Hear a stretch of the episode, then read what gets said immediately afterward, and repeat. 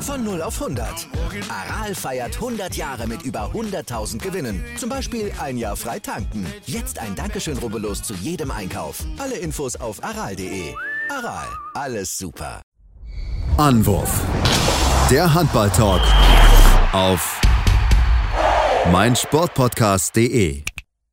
Hallo und herzlich willkommen zu einer neuen Ausgabe von Anwurf, eurem Handball-Talk auf meinsportpodcast.de. Mein Name ist Sebastian Mühlenhoff und ja, es ist mal wieder Zeit, dass wir über Handball reden, denn das Olympische Turnier es läuft weiterhin fleißig. Die Gruppenphase ist im vollen Gang und darüber wollen wir natürlich sprechen. Das mache ich natürlich wie immer nicht alleine, sondern meinen geschätzten Experten an meiner Seite, den Tim Detmer. Hallo Tim.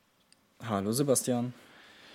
Ja, Tim, lass uns heute mal zum Anfang über die Frauen sprechen, denn ähm, zum Zeitpunkt der Aufnahme hat die deutsche Mannschaft noch nicht gespielt und das wollen wir euch natürlich nicht vorenthalten. Deswegen ähm, fangen wir mit den Frauen an, die am gestrigen Dienstag ihre Spiele gemacht haben. Und lass uns mit so einer kleinen Überraschung anfangen aus Gruppe A. Denn Japan hat mit 29 zu 26 gewinnen können und kann sich dabei vor allem vor ihrer starken Torhüterin Sakura Kame, Kametani bedanken. 21 Paradenquote von 47 Prozent. Also richtig, richtig starkes Spiel von ihr. Absolut. Also generell von den Japanerinnen eine sehr, sehr gute Leistung. Also ähm, von, von Anfang an waren sie wirklich äh, direkt im Spiel, beide Teams auf Augenhöhe. Dann hatte Montenegro eine etwas stärkere Phase, so Mitte der ersten Halbzeit, wo sie mal drei Tore vorne lagen äh, und auch vier Tore vorne lagen. Aber da, muss man sagen, haben die Japanerinnen nicht aufgegeben, sondern wirklich äh, weitergekämpft, sind zum Ausgleich gekommen und führten dann zur Pause mit einem Tor. Das lag auch daran, dass ähm, bei Montenegro in den zweiten 15 Minuten nur drei Tore gelungen sind. Also ähm, ja, das war definitiv eine schwierige Phase und die ging auch noch ein paar Minuten so weiter, sodass sich Japan auf vier Tore absetzen konnte. Und vor allem die Wurfeffektivität äh, ein großes Thema war 68 Prozent zu 52 Prozent nach 38 Minuten. Und ähm, ja, eigentlich sprach auch einiges für Montenegro. Also sie hatten zwischenzeitlich vier Zeitstrafen weniger, aber konnten die, die Überzahlsituation überhaupt nicht nutzen. Also Japan war teilweise oder in einer Situation in dreifacher Unterzahl und holt dann noch einen 7 Meter plus eine Zeitstrafe für Montenegro raus, ähm, lagen dann wieder vier Tore vorne und konnten sich so ja irgendwie immer weiter festigen und so sicherlich auch ein bisschen Selbstbewusstsein sammeln. Und ähm, dann hat man so zehn Minuten vor Schluss auch gemerkt, okay, jetzt fängt es bei Montenegro an, ein bisschen zu rattern, äh, dass das Ding hier wirklich nach hinten losgehen kann.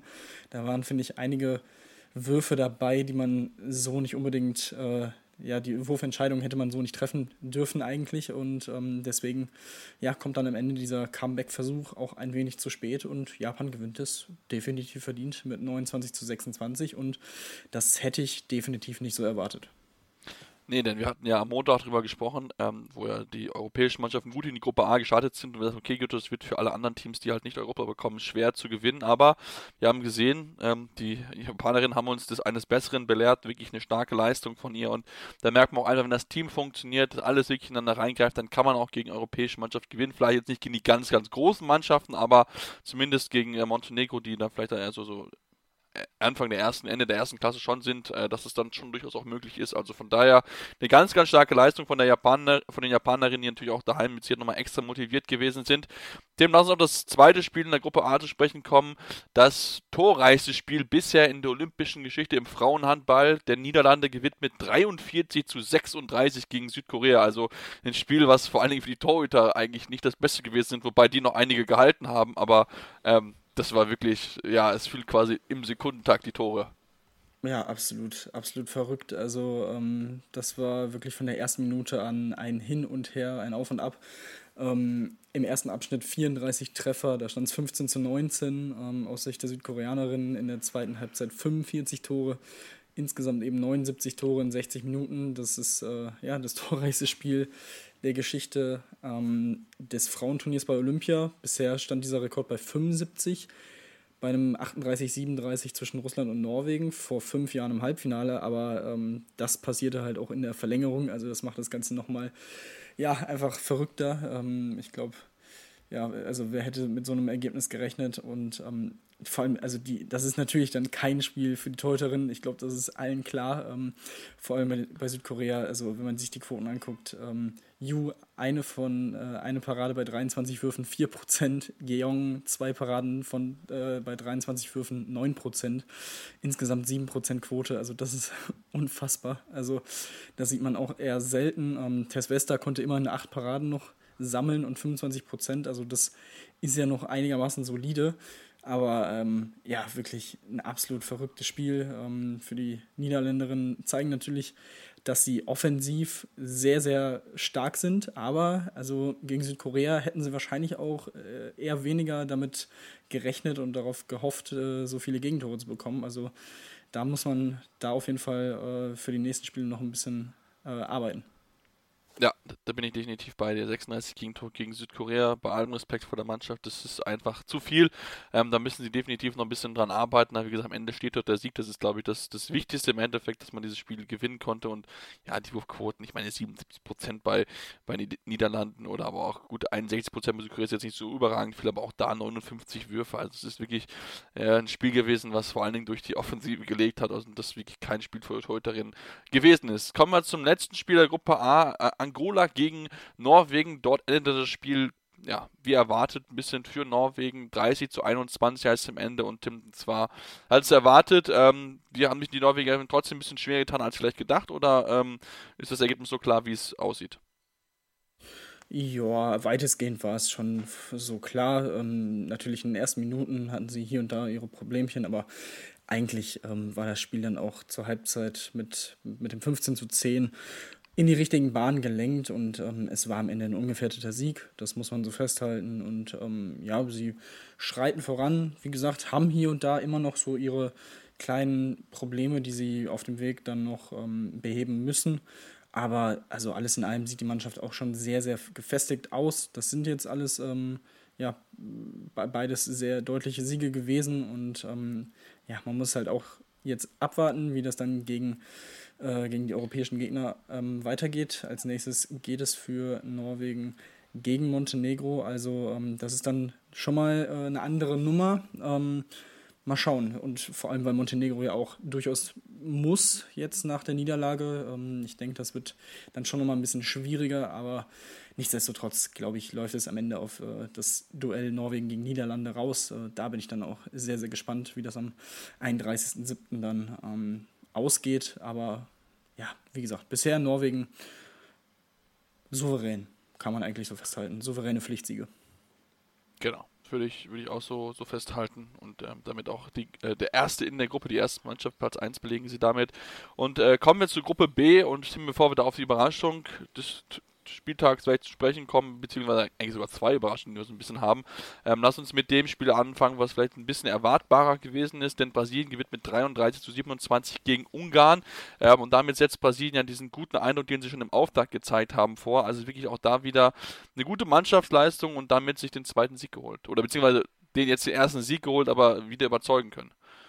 Genau, das zweite Spiel. Sie bleiben ungeschlagen äh, nach dem Unentschieden gegen Russland im ersten Spiel. Von daher ähm, auch hier gegen Ungarn, die wirklich gut gespielt haben gegen Frankreich. Ähm, auch so souverän und deutlich aufzutreten, ist auf jeden Fall sehr, sehr gut. Spricht für, für die Qualität im brasilianischen Kader. Und ähm, auch hier, ähnlich wie, wie bei Norwegen, war das Spiel auch zur Pause schon sehr äh, sehr stark in die richtigen Bahnen gelenkt und eigentlich schon entschieden mit einem 17 zu 11. Das war wirklich von Beginn an eine sehr, so, ein sehr souveräner Auftritt, sehr, sehr gut und ähm, ja, das, obwohl sie ein bisschen ja, äh, gewackelt haben, am Anfang nicht so richtig reingekommen sind, 1 zu 4 zurücklagen, dann eine 6 zu 0 Serie und ab da waren sie wirklich komplett im Spiel drin und äh, dominant, ähm, erlagen dann zwischenzeitlich sogar mit neun Toren vorne. Und von daher auch hier ja, ein souveräner Sieg. Ähm, wie gesagt, sie bleiben damit ungeschlagen und ähm, sind auf jeden Fall, ähm, glaube ich, auch ein Ticken besser, als man sie so erwartet hatte. Ähm, ja. Deswegen sehr, es sind sehr wichtige Punkte. Die Gruppe ist weiterhin enorm eng. Also das ist äh, ja sehr, sehr spannend. Das nächste Spiel für sie ist gegen Frankreich. Ähm, nee, stimmt gar nicht. Äh, mal kurz gucken hier, gegen Spanien. Also ähm, ja, das äh, wird für die Spanierin extrem wichtig, da zu punkten, eigentlich auch zu gewinnen. Also die Spanierin mit zwei Punkten, äh, Brasilien drei Punkte. Das wird auf jeden Fall auch ein sehr, sehr schönes Duell. Wie gesagt, wir hatten es vorher auch schon angesprochen, diese Gruppe B wird wahrscheinlich bis zum letzten Spieltag unfassbar spannend bleiben und äh, die Brasilianerinnen tun ihr Übriges dazu bei. Ja, genau. Und ähm, du hast es ja gerade schon ein bisschen erwähnt, die Spanierinnen tun auch natürlich ihren Teil dazu bei, nachdem sie zum Auftakt verloren haben, haben sie mit Frankreich einen der von uns ausgeführten Medaillenkandidatinnen besiegen können. 28 zu 25. Ähm, jetzt in, zur Halbzeit 12 zu 12 stand, haben die Spanierinnen in der zweiten Halbzeit angezogen und dann ja schon auch für eine Überraschung gesorgt, weil ich finde auch Frankreich ist aufgrund der Qualität, die sie im Kader haben, eigentlich die favorisierte Mannschaft gewesen, aber auch da merkt man, wenn nicht alles läuft, Tim, dann kann auch mal schnell so eine Niederlage stehen. Ja, und ähm, das war genau das Spiel, was die Spanierinnen gebraucht haben. Ähm, nach dieser wirklich schwachen Leistung im ersten Spiel, wo wirklich einiges schiefgelaufen ist, vor allem eben defensiv die teilweise ein komplettes Chaos war, war es deutlich, deutlich besser. Ähm, auch wenn man sagen muss, dass die, die Leistung der Torhüterin noch ausbaufähig ist. Ähm, aber nichtsdestotrotz, das, das kann man auf jeden Fall so festhalten. Das war ein ordentliches Statement, dass sie sich hiermit äh, auf jeden Fall wieder im Turnier zurückgemeldet haben. Und ähm, ich glaube, dass das kann natürlich jetzt auch so ein gewisser Katalysator sein, dass man sich jetzt extrem äh, wieder sicherer fühlt. Wie gesagt, die deutsche Leistung muss besser werden. Insgesamt fünf Paraden, 17 Prozent vom Duo. Das, äh, also, dass das gegen Frankreich reicht, ist schon äh, ungewöhnlich, wobei auch da Französin mit, einem, mit einer Wurfeffektivität von nur 51 Prozent, das ist natürlich dann auch nicht gut. Ähm, von daher hat man da auch ein bisschen Glück, aber das braucht man eben in diesem Turnier. Ähm, das konnten sich ja ihre männlichen Landsleute auch schon äh, ja, überstreifen, dieses Glück. Und von daher, ähm, ich bin, wie gesagt, diese, diese Gruppe ist unfassbar unberechenbar. Also ich glaube, das nächste, das nächste Spiel, wie gesagt, gegen Brasilien. Pff, und für die Französin ist es natürlich eine, eine gewisse Enttäuschung. Dazu ähm, verlieren sie mit Alexandra Lacrabert, ähm, eine Spielerin, eine wichtige Spielerin, bei der eine Adduktorenverletzung aufgetreten ist ähm, und müssen sich jetzt eben schon mit dem ersten Wechsel im Kader beschäftigen. Und ähm, das ist natürlich alles andere als optimal jetzt. Ähm, kommt alles auf einmal. Aber wie gesagt, bei Frankreich ist die Qualität im Kader so groß, dass man sich, glaube ich, da jetzt nicht so viel Sorgen drum machen muss, dass sie da jetzt irgendwie ja, groß geknickt in die, ins nächste Spiel gehen. Das nächste Spiel gegen Schweden, äh, die sehr, sehr gut aussehen. Und ähm, ja, wie gesagt, auch das, also die, diese Spiele in der Gruppe B, die muss man eigentlich alle gucken. Das ist echt äh, eine unfassbare Leistungsdichte. Auf jeden Fall, das ist eine unfassbare Leichtes Leistungsdichte und du hast sie gerade schon ein bisschen erwähnt. Ich möchte eben noch korrigieren, das sind 61% Wurfquote bei Frankreich gewesen, nicht 51, 25 von 41 Würfen haben sie im Tor versenken können. Und kommen wir jetzt ja zu vielleicht der größten Überraschung. Ich hatte ja gesagt, wenn ihr Zeit habt, schaut euch am, ja, am äh, Montagmorgen, nee, Dienstagmorgen, 7.15 Uhr, Schweden gegen Russland an derjenige, der eingeschaltet hat, wird sich, glaube ich, nach den 60 Minuten nur die Augen gerieben haben, denn Schweden gewinnt klar und deutlich mit 36 zu 24 gegen einer unserer Goldmedaillenkandidatinnen. Also Tim, damit war ja so gar nicht zu rechnen, dass es so klar wird. Nee, das, das war es absolut nicht. Und also vor allem die ersten Minuten, in den ersten Minuten sah es echt nicht danach aus, dass es auch so ein Scheibenschießen werden würde, zumindest aus, aus schwedischer Seite.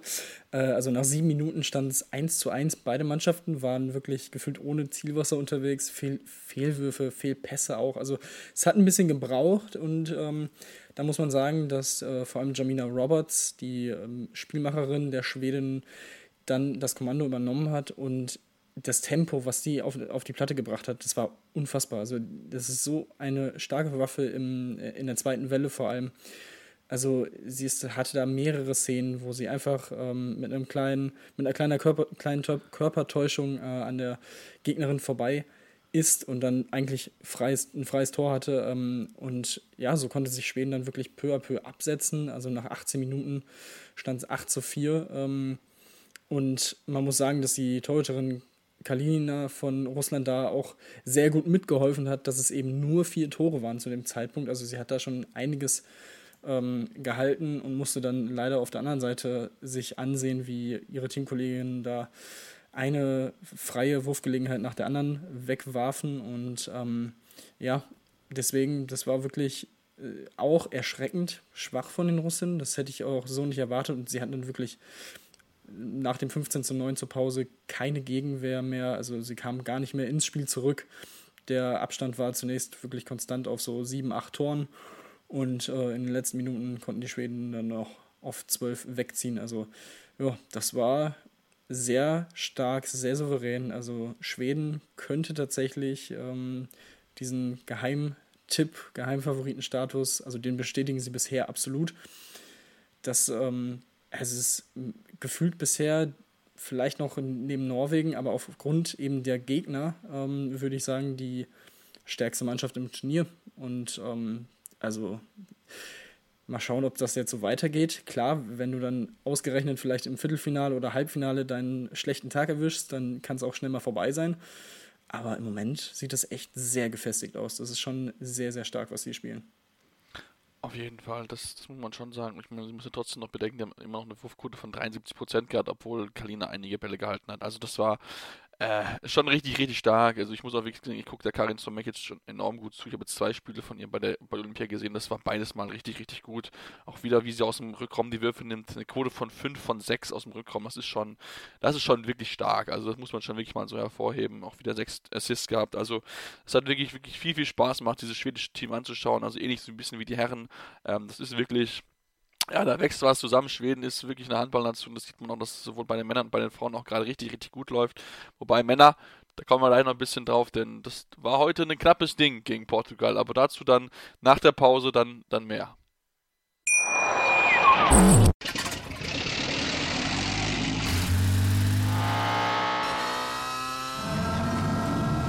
Von 0 auf 100. Aral feiert 100 Jahre mit über 100.000 Gewinnen. Zum Beispiel ein Jahr frei tanken. Jetzt ein Dankeschön, rubbellos zu jedem Einkauf. Alle Infos auf aral.de. Aral, alles super. Ja, und jetzt kommen wir zu dem Herrenteam und ja, zu den Herren, die heute am Mittwoch gespielt haben. Und natürlich wollen wir über die Ergebnisse sprechen, Tim. Und ja, gerade ganz, ganz frisch vom Deutschlandspiel, die Eindrücke, die wir gesammelt haben. Äh, Ende 30 zu 29 gewinnt Frankreich mal wieder ein knappes Match verlieren, äh, verloren aus deutscher Sicht und mal wieder absolut unnötig. Denn klar, man war nicht gut, aber man hätte trotzdem das Spiel immer noch gewinnen können und man hat es aber wieder in der Schlussphase halt verdattelt. Ja, also, also, also dieses, also es war ein ganz, ganz komisches Spiel. Also zunächst Deutschland überhaupt nicht drin im Spiel. Von Anfang an, nach elf Minuten steht 7 zu 2 für Frankreich und da habe ich schon echt Schlimmstes befürchtet, dass es ein komplett desolater äh, Nachmittag wird. Ähm, aber dann haben sie sich ja etwas gefangen und lagen dann zur Pause tatsächlich nur mit drei Toren hinten. Ich habe zu dem Zeitpunkt nicht verstanden, wie es nur 16 zu 13 für Frankreich stehen konnte, weil man hatte keine Offensivleistung, man hatte keine Defensivleistung, man hatte keine Torwartleistung, es war nichts da. Und ähm, die Franzosen, weiß ich nicht, haben hier und da zum Schluss noch ein paar Ballverluste gehabt, aber also es hat sich nicht danach angefühlt, als äh, wird Deutschland nur drei Tore hinten liegen, aber das war eben die Chance und nach der Halbzeit ging es dann ja auch erstmal gut los. Also ähm, mit zwei Toren in Folge, ähm, nach, nach einem Ballverlust von Frankreich wieder ausgenutzt, man war dran. Man ist kurzzeitig auch mal in Führung gegangen. Ähm, Wolf kam rein und kam dann auch endlich mal ins Spiel, hatte ein paar Paraden, hat sich vor allem zum Ende hin sehr stark gesteigert und ähm, ja, dann ist es halt wieder dieses typische Team, also was wir jetzt auch schon seit Jahren sehen, auch schon unter Prokop war das immer wieder dieses Ding, dass in knappen Spielen diese Spieler, die Woche für Woche, Monat für Monat, über, was weiß ich, zehn Monate gefühlt im Jahr in der Bundesliga, in der stärksten Liga der Welt, in jedem Spiel gefordert sind, auf der großen Bühne für die Nationalmannschaft in den letzten Minuten komplett den Kopf ausschalten und eine komplette Grütze spielen im Angriff, wenn es um etwas geht. Und so war es heute halt auch wieder. Es wurden Bälle wieder weggeworfen, komplett unnötig, anstatt sich einfach mal festmachen zu lassen oder nochmal das Tempo rauszunehmen. Weil, ne, wenn was nicht klappt, macht's doch ruhig. Und dann funktioniert es auch irgendwann. Also es hat halt so, so wie, wie man es äh, Mitte der zweiten Halbzeit gemacht hat. Da war eine ganz schöne Szene, dass Weinhold dann abgebrochen hat. Man hat nochmal ein bisschen gespielt.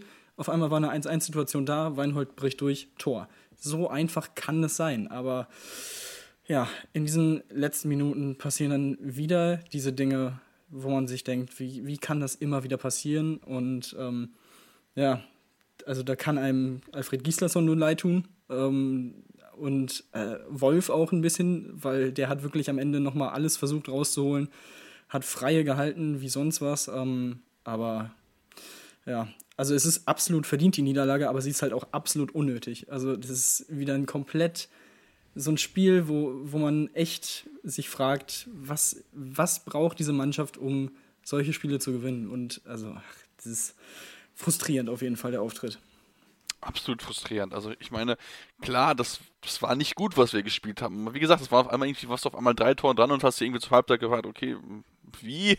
Also klar, man hat dann gut auch mal aufgepasst. Ich finde auch Timo Kasting mal wieder ein richtig, richtig gutes Spiel genommen. Also da muss ich schon sagen, der ist absolut aufmerksam und immer wieder da bereit für einen Stil dazu zu machen. Wirklich auch 7 von 8 eine gute Quote wieder gehabt. Also da hat er sich wirklich wieder bewiesen, dass er einer der Top-Leute auf der Position ist, aber es sind einfach so Situationen und auch gerade, du hast es angesprochen in der Schlussphase, wo ich Paul Druck sehe. Erst dieser eine Fehlpass, wo, wo der Spanier, wo der Franzose an ihm dran ist, wo man vielleicht über einen Freiwurf nachdenken könnte, wo aber sich nicht festmachen lässt, sondern einfach dann den Ball weiterspielt und ja, dann landet der Ball aber im Seiten aus und ja, das Ding ist weg, weil der Schiedsrichter nicht pfeift und man hat eigentlich in der schon in der Jugend, also zumindest wurde es mir immer beigebracht, wenn der einer an dir dran ist, lass dich festmachen und wirft den Ball in der Schlussphase nicht weg. Und ja. genau das macht er.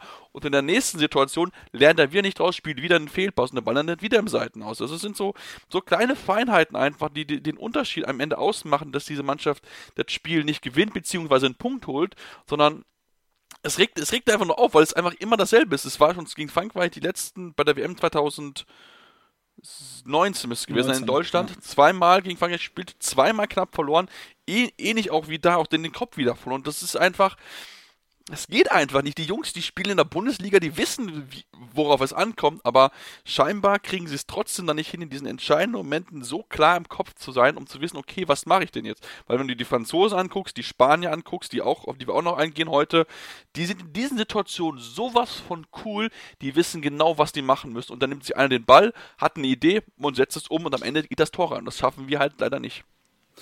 Genau, und äh, es wurde ja auch ähm, bei der WM im Januar immer wieder darauf hingewiesen, ja, das Team ist sehr jung und so weiter und so fort. Das war da schon nicht ganz so richtig. Also auch da lag der äh, Altersdurchschnitt, glaube ich, bei mindestens mal Mitte 20, was halt, es sind gestandene Profis. Und ähm, in, in, ähm, bei diesem Turnier ist es ja nochmal äh, noch älter, der, der Durchschnitt. Also ein Weinhold ist jetzt dabei, ein Pekler. Das sind ja wirklich erfahrenste Leute, die auch schon gefühlt alles gewonnen haben, was man so gewinnen kann. Ähm, äh, das, ich verstehe es nicht. Ich verstehe es einfach nicht. Ähm, vor allem, weil Sachen passiert sind. F Frankreich hat nichts Überraschendes gespielt. Nee. Es war komplett absehbar, was passieren würde.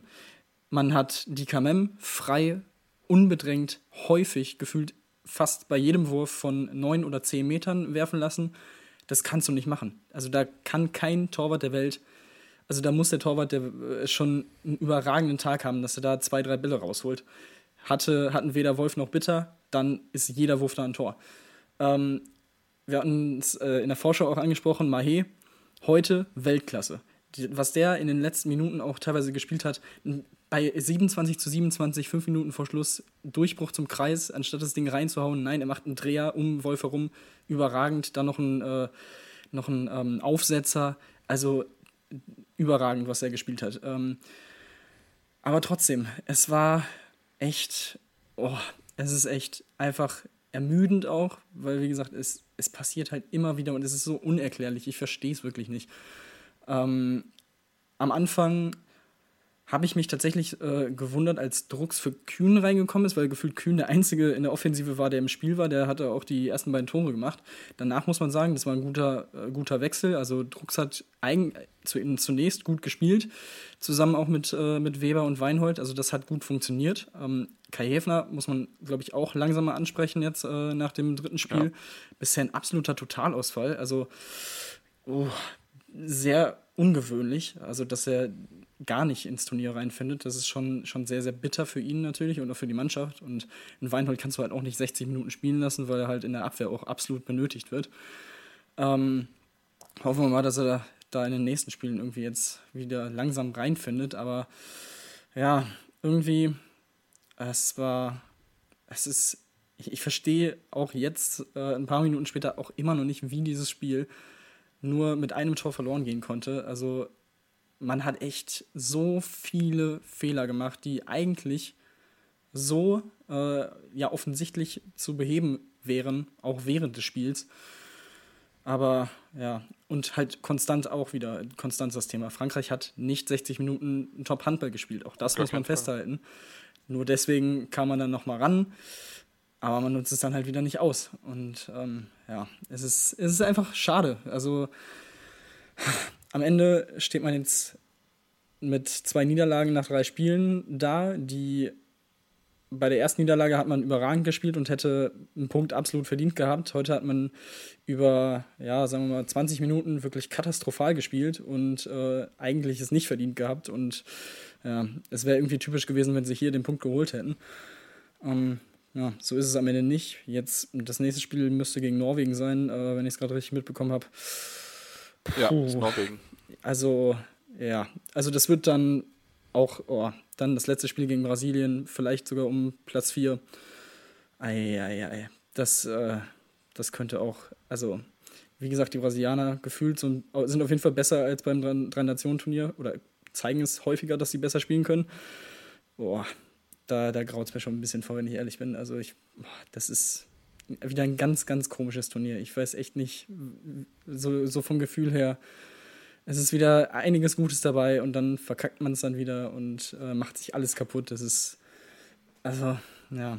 Und äh, Schiedsrichter, also, ja, hier und da waren sicherlich Situationen, die man auch andersrum hätte pfeifen können, aber ich glaube, das hätte, also, es lag nicht daran. Also, wenn du nach elf Minuten mit, äh, keine Ahnung, so vielen Toren hinten liegst, dann, ach, dann, also, nee, da kann man sich dann, sollte man sich bitte nicht auf die Schiedsrichter, äh, ja, auf die Schiedsrichter draufhauen, auch aus Fansicht und aus, auf Fanseite, was man äh, schon so ein bisschen gelesen hat in sozialen Medien. Ähm, das äh, hat man sich schon selber zu, äh, vorzuwerfen, dass man dieses Spiel nicht gewinnen konnte oder zumindest ein Remis holen konnte.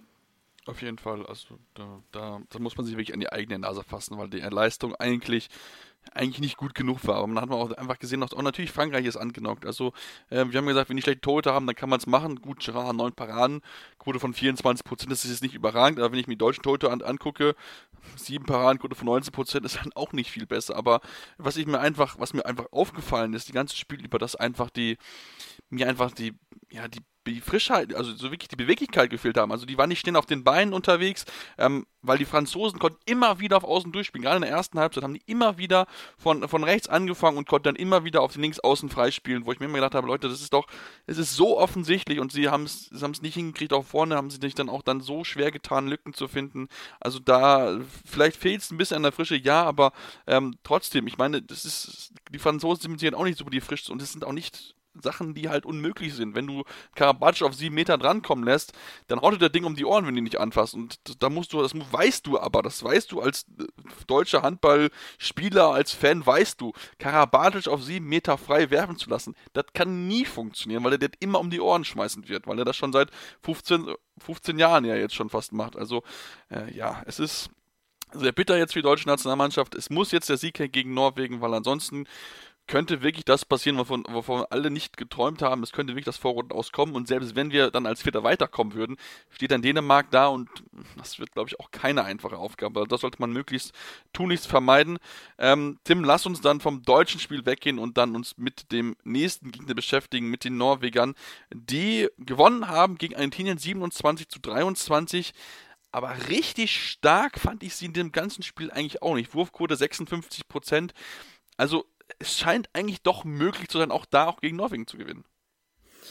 Ja, muss man mal abwarten, weil also die Argentinier spielen bisher wirklich gut. Also das ist wirklich ein gutes Turnier, auch wenn sie jetzt bisher noch nichts Zählbares holen konnten. Ähm, aber auch heute haben sie in der ersten Halbzeit lange gut mitgehalten, ähm, nachdem sie, wobei, also äh, nachdem sie überhaupt nicht ins Spiel gekommen sind. Also nach 8 Minuten stand es 4-1, äh, nach 16 Minuten 8 zu 3. Also da sah es schon echt so aus, als wäre Norwegen, ähm, da hat Norwegen wirklich sehr, sehr gut gespielt. Und dann kam auf einmal so ein Bruch mit äh, den Argentiniern, die besser in der Abwehr waren, ein bisschen näher kommen und ja, die Norweger dann über fünf Minuten ohne Tor, 6 zu 0 für Argentinien und auf einmal ist das Spiel ausgeglichen. Ähm, und genau, Sargosen bricht dann mit seinem vierten Tor nach fast neun Minuten ohne Tor den Bann in der 26. Minute zum 10 zu 9, 13-12 zur Pause. Also ein ähnliches Bild in der ersten Halbzeit wie auch in den ersten beiden Spielen, wo sie ja lange mithalten konnten. Und ähm, ja, die Norweger waren dann auch ein bisschen ähm, unzufrieden mit den Schiedsrichtern. Äh, auch hier das Thema Schiedsrichter und haben sich so ein bisschen über die Zeitstrafen aufgeregt. Meiner Meinung nach ehrlich gesagt zu Unrecht. Also da waren mehrfach die Hände auch im Gesicht oder in der Nähe des Gesichtes. Von daher kann man das so auch äh, absolut geben. Und ähm, danach war es ein sehr intensiv geführtes Spiel. Also die beiden Mannschaften haben es sich da auch äh, wirklich gut gegeben. Ähm, die Norweger konnten dann auf vier Tore wegziehen und das in den letzten zehn Minuten auch soweit halten. Ähm, ja, sicherlich vor allem so vom, von der 16. bis zur 25. Minute nicht wirklich überragend. Die, dafür halt die erste Viertelstunde wirklich sehr, sehr gut. Und danach, das ist halt der Unterschied zum Beispiel zur deutschen Mannschaft, lassen sie sich nicht zu sehr aus der Ruhe bringen, beziehungsweise finden dann wieder in ihr Spiel, spielen es souverän runter und gewinnen am Ende mit vier Toren. Und das ist in der Gruppenphase halt auch das Wichtigste. Also Hauptsache, man, man gewinnt das Spiel, holt die zwei Punkte, ist gut in der Gruppe äh, platziert. Und äh, alles weitere sieht man dann in der K.O.-Phase. Und wie gesagt, also die Norweger, es ist noch nicht das Top-Level, was sie spielen können, definitiv. Aber sie gewinnen halt die Spiele. Ähm, und darauf kommt es im Moment noch an. Äh, man hat es, wie gesagt, bei der deutschen Mannschaft gesehen, du kannst halt gut spielen, und, aber wenn du am Ende äh, das, die Punkte nicht holst, dann ist es halt am Endeffekt äh, in der Endabbrechung auch egal. Von daher, ähm, ja, schauen wir mal, wie, sie, wie die Norweger dann im nächsten Spiel auftreten.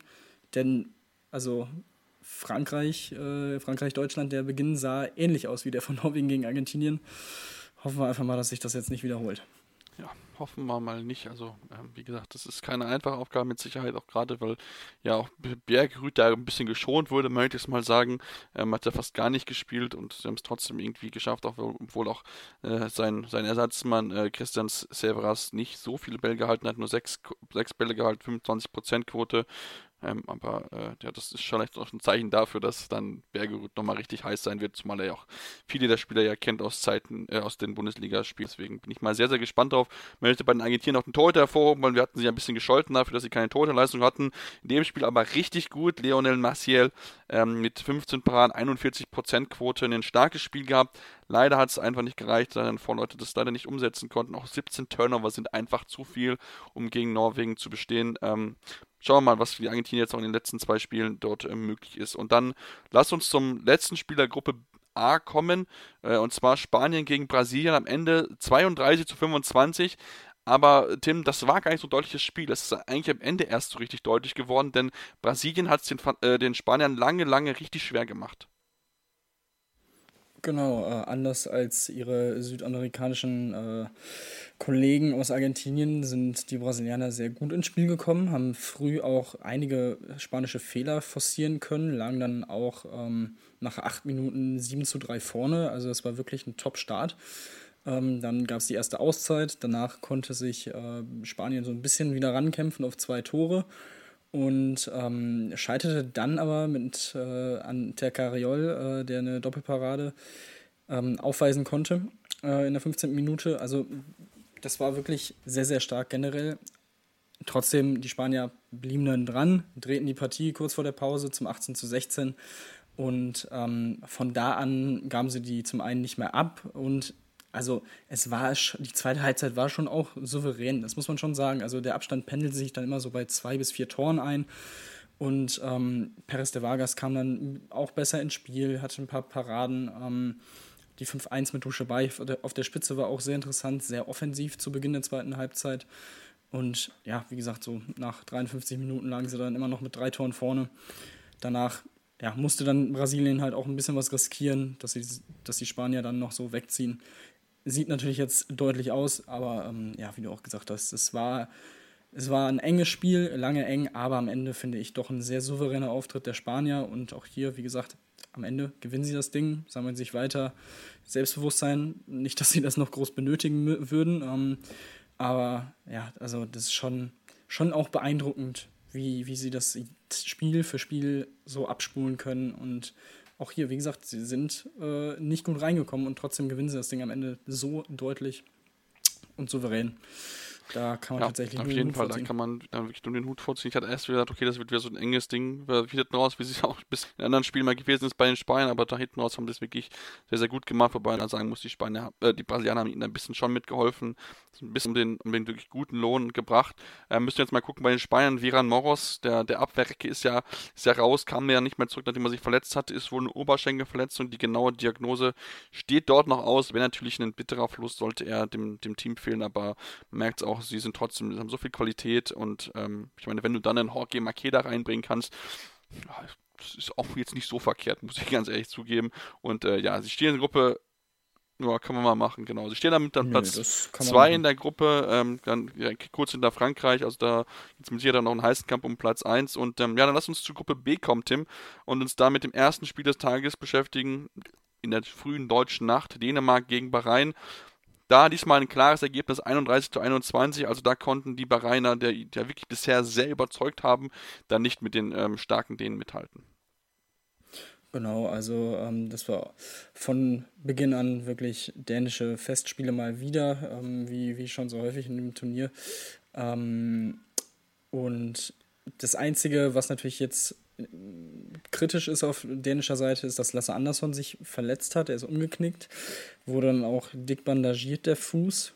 Ähm, ich bin sehr gespannt, oder ich weiß jetzt noch nicht, ob es was Langfristiges ist, aber es sah jetzt schon nicht so, äh, nicht so nach einer, nach einer leichten Verletzung aus. Also mal schauen, ob er da überhaupt jetzt noch in dem Turnier eingesetzt werden kann. Ähm, ansonsten, wie gesagt, also es war von vorne bis hinten souveräner Auftritt. Ähm, man hat zwischenzeitlich ähm, mit zwölf Toren geführt. Möller kam auch gut äh, in die Partie. Landin konnte eigentlich komplett geschont werden. Ähm, auch das ist für ihn da sicherlich nicht schlecht. Ähm, bei Bahrain kam tatsächlich nicht viel. Ähm, vielleicht ist das jetzt auch so ein bisschen das Tribut zollen ähm, zu, zu den knappen Spielen bisher, äh, dass da vielleicht so ein bisschen die Luft auch ausging, auch im Kopf vor allem mental dass da einfach ähm, ja, die Ideen einfach gefehlt haben, vor allem in der zweiten Halbzeit, wo die Dänen dann immer weiter wegzogen konnten, äh, wegziehen konnten. Und ähm, ansonsten noch äh, die, die Turnovers ein Thema, also nach 50 Minuten 6 zu 12, das ist dann äh, einfach, einfach zu viel, vor allem eben gegen Dänemark. Da musst du halt als Außenseiter schon einen perfekten Tag erwischen. Am Ende sind es 13 gewesen bei Bahrain und nur 7 bei Dänemark, von daher das waren so die, die entscheidenden Faktoren. Kevin Möller am Ende 10 Paraden, 34 Prozent, sehr, sehr gut. Ähm, also dieses Duo ergänzt sich einfach auch perfekt, ähnlich wie bei, bei den Spaniern, äh, wo man eigentlich sicher sein kann, einer wird auf jeden Fall ganz bestimmt äh, einen guten Tag haben und abliefern. Von daher, ähm, ja, ansonsten noch Johann Hansen auf rechts außen hat mir gut gefallen. 6 von 6, auch hier, Lass es waren, konnte äh, geschont werden. Und ähm, ja, kann man, kann, äh, kann man sich nicht beschweren. Nee, aus, aus, gar keinen Fall aus dänischer Sicht. Ein bisschen noch Kräfte schönen können, kann natürlich am Ende sehr wichtig werden. Ähm, in so einem sehr, sehr krafterzehrenden Turnier, wo viele Spiele äh, innerhalb gemacht werden, also quasi im Zweitagesrhythmus spielen musst und dafür noch ein paar Könner dir sammeln kannst, kann das am Ende darüber einen Ausschlag geben, ob du ja, dann im Finale dann noch äh, was draufpacken kannst, wenn du zurückliest oder halt nicht. Ähm, lass uns dann zum zweiten äh, ja, asiatischen Team in der Gruppe kommen, Japan gegen Ägypten. Ähm, dort hat Ägypten 33-29 gewonnen, aber ähm, zumindest in der zweiten Halbzeit hat Japan doch gut mithalten können, sogar gewinnen können mit 18 zu 15, während in der ersten Halbzeit Ägypten schon bewiesen hat, okay, wir sind hier das bessere Team. Ja, auch hier also wirklich ein sehr souveräner Auftritt von Ägypten. Ähm, also auch da, da, die vier Tore sind auch, glaube ich, noch ein Ticken zu wenig gewesen. Also äh, sieben Minuten Verschluss waren sie sechs Tore weg, haben dann noch so ein bisschen den Gang runtergeschalten. Also ja, ähm, Ägypten, wie gesagt, das war, das war sehr, sehr gut. Ähm, ich glaube, was eine ganz äh, lustige Situation zu Beginn äh, war, dass Dago Sigurdsson sich äh, ein bisschen zu sehr beschwert hat und schon nach acht Minuten eine gelbe Karte gesehen hat beim Stand von 2 zu 4. Ähm, da waren die deutschen Schiris äh, gnadenlos, Robert Schulz und Tobias Tönnies, die bisher auch sehr gut pfeifen, ähm, muss man auch festhalten. Und ähm, ja, in der ersten Halbzeit konnte, konnte Japan noch so 25 Minuten da bleiben, ähm, dranbleiben, vor allem mit drei Toren Rückstand, aber kurz vor der Pause waren dann ja, das japanische Tor zweimal leer. Man verlor den Ball zu oft, auch hier äh, das, das Turnover-Duell deutlich verloren und deswegen der deutliche Halbzeitstand auch. Und wie gesagt, ab da war es dann auch entschieden. Ähm, souverän von Ägypten. Ähm, es, wird, es wird sehr interessant, ähm, dieses Duell um Platz 2 in der Gruppe äh, mit Schweden. Ich denke, da haben sie, finde ich, doch durchaus realistische Chancen. Und ähm, ja, ansonsten herauszuheben bei, bei Ägypten Ahmed El Amar, den man auch aus Flensburger Zeit noch kennt, mit acht Toren der beste Torschütze. Also ähm, ja, sehr guter Auftritt. Mhm, auf jeden Fall. Und du hast gerade die Schweden schon erwähnt. Die kommen, auf die kommen wir jetzt zum Abschluss unserer heutigen Ausgabe. Und ähm, ja, du hast erwähnt, man kann sich schlagen, denn sie haben nur denkbar knapp gegen Portugal gewonnen. 29 zu 28 am Ende. Wieder ein knappes ein knapper Sieg für die Schweden, die sich so ein bisschen da, ja, durchwurschteln so ein bisschen, also keine klaren Siegefall, sondern wirklich 60 Minuten lang alles geben müssen. Ähm, aber trotzdem steht am Ende wieder der dritte Sieg äh, da, also wieder ein Sieg da. Also von daher, es ist zwar kräftezehrend und nerven, nervenaufreibend, aber am Ende gewinnen die Schweden trotzdem, Tim. Sie gewinnen am Ende trotzdem, aber sie machen es wieder unnötig spannend. Also sie, sie liegen sechs Minuten Verschluss mit, oder vier Minuten Verschluss sogar mit vier Toren vorne, haben eine äh, Parade von Palika, können eigentlich den Sack zumachen und, und werfen in den letzten fünf Minuten kein Tor mehr. Äh, nur dadurch kann Portugal überhaupt noch rankommen und hat dann noch 20 Sekunden Zeit für einen Angriff. Das sollte eigentlich reichen. Sie haben es ja, leider nicht gut ausgespielt aus ihrer Sicht ähm, und hatten dann halt nur noch die Chance per direktem Freiwurf am Ende. Und ja, der war auch so weit weg, also nur nicht mal irgendwie von 9 Metern. Ich glaube, es waren knapp 13. Also ja, dass das dann äh, geblockt werden würde, war auch relativ vorhersehbar. Und von daher durchaus verdient. Es war ein knappes Spiel, also es war eigentlich eben so über, ja, so 54 Minuten, 52 Minuten ungefähr, ähm, immer so zwei Tore vor für die, für die Schweden. Ähm, aber ja, eigentlich hätten sie es auch ein bisschen deutlicher gewinnen können, aufgrund eben ja, dieser kurzen Periode da vor, der, vor den fünf Minuten ohne Gegentor. Aber deswegen, die Schweden noch nicht so richtig irgendwie im Turnier. Ähm, und trotzdem auch da wieder der Querverweis. Sie holen halt dann trotzdem einfach ihre Punkte. Und ähm, von daher, ja, ich glaube, Beispiel bei den Schweden, man, man nimmt das jetzt so erstmal so hin. Man hat drei Siege eingesammelt, das ist schon, schon mal nicht so, nicht so schlecht. Ähm, das allein das Torverhältnis, also 89 zu 85 und plus 4, das äh, zeigt ja alles, zum Beispiel im Vergleich dazu die Dänen mit plus 32, okay, hatten jetzt auch ein bisschen andere Gegner, aber trotzdem, ähm, ja, ist es schon, schon sehr interessant zu beobachten und ähm, von daher mal schauen. Für die Schweden geht es jetzt im nächsten Spiel eben gegen Ägypten. Wenn sie das gewinnen, bekommen sie das äh, Duell um den Gruppensieg gegen Dänemark am letzten Spieltag. Wenn sie es verlieren, müssen sie wahrscheinlich als Dritter gegen ähm, gegen den zweiten aus der Deutschlandgruppe spielen. Und ähm, das ist, glaube ich, etwas, was sie vermeiden wollen. Ich glaube, das, das kann ich mir auch gut vorstellen. Aber wie gesagt, das wird dann am Freitag wahrscheinlich so ein bisschen diese Vorentscheidung fallen, ob, wer, gegen wen sie dann spielen. Sehr, sehr gespannt am Ende drauf, ähm, ob es dann eher eh nicht so ein enges Spiel wird und dann am Ende trotzdem wieder gewinnen werden oder, oder halt eben nicht. Da bin ich mal sehr, sehr gespannt. Ähm, und damit sind wir am Ende unserer heutigen Ausgabe. Wir hoffen, euch hat es euch gefallen. Wenn es euch gefallen hat, gerne natürlich eine Rezension anlassen. Dann ein bisschen natürlich 5 Sterne bei iTunes gerne konstruktive Kritik, was können wir besser machen, woran können wir arbeiten und ähm, ansonsten dürft ihr uns natürlich auch gerne weiterhin folgen auf Twitter unter dem Handle ZMars56 findet ihr mich. Beim Tim ist es Tim-Detman23. Ähm, ja, die wichtigsten Handballnachrichten gibt es dort auf jeden Fall zu finden und auch ansonsten über Olympia gibt es ja viele, viele Sportarten, die ihr dann natürlich auch bei uns folgen könnt, aber auch gerne natürlich bei den Kollegen von meinsportpodcast.de gibt es dort viele tolle Podcasts, die wir euch nur wärmstens empfehlen können und dann gibt es uns am Freitag wieder und dann schauen wir mal, was die Deutschen gegen Norwegen machen und ähm, gucken mal, ob sie mal ein enges Spiel für sich entscheiden können. Bis dahin wünsche ich euch alles Gute und dann hören wir uns am Freitag wieder hier bei Anruf, eurem Handballtalk auf meinsportpodcast.de.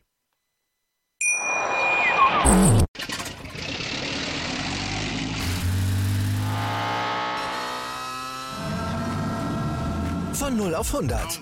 Aral feiert 100 Jahre mit über 100.000 Gewinnen. Zum Beispiel ein Jahr frei tanken. Jetzt ein Dankeschön, rubbellos zu jedem Einkauf. Alle Infos auf aral.de. Aral, alles super. Ich habe mich natürlich schockverliebt, weil die war wirklich ganz, ganz klein. So begann die Mensch-Hund-Beziehung zwischen Christina und Tierschutzhund Frieda. Und wie es danach, nach dem ersten Moment der Verliebtheit, so weiterging und welche Klippen es danach zu umschiffen galt, das hört ihr in der neuen Ausgabe von Iswas Dog, dem Podcast für harmonische Mensch-Hund-Beziehungen. Iswas Dog? Mit Malte Asmus. Überall, wo es Podcasts gibt. Anwurf. Der Handball-Talk auf meinsportpodcast.de.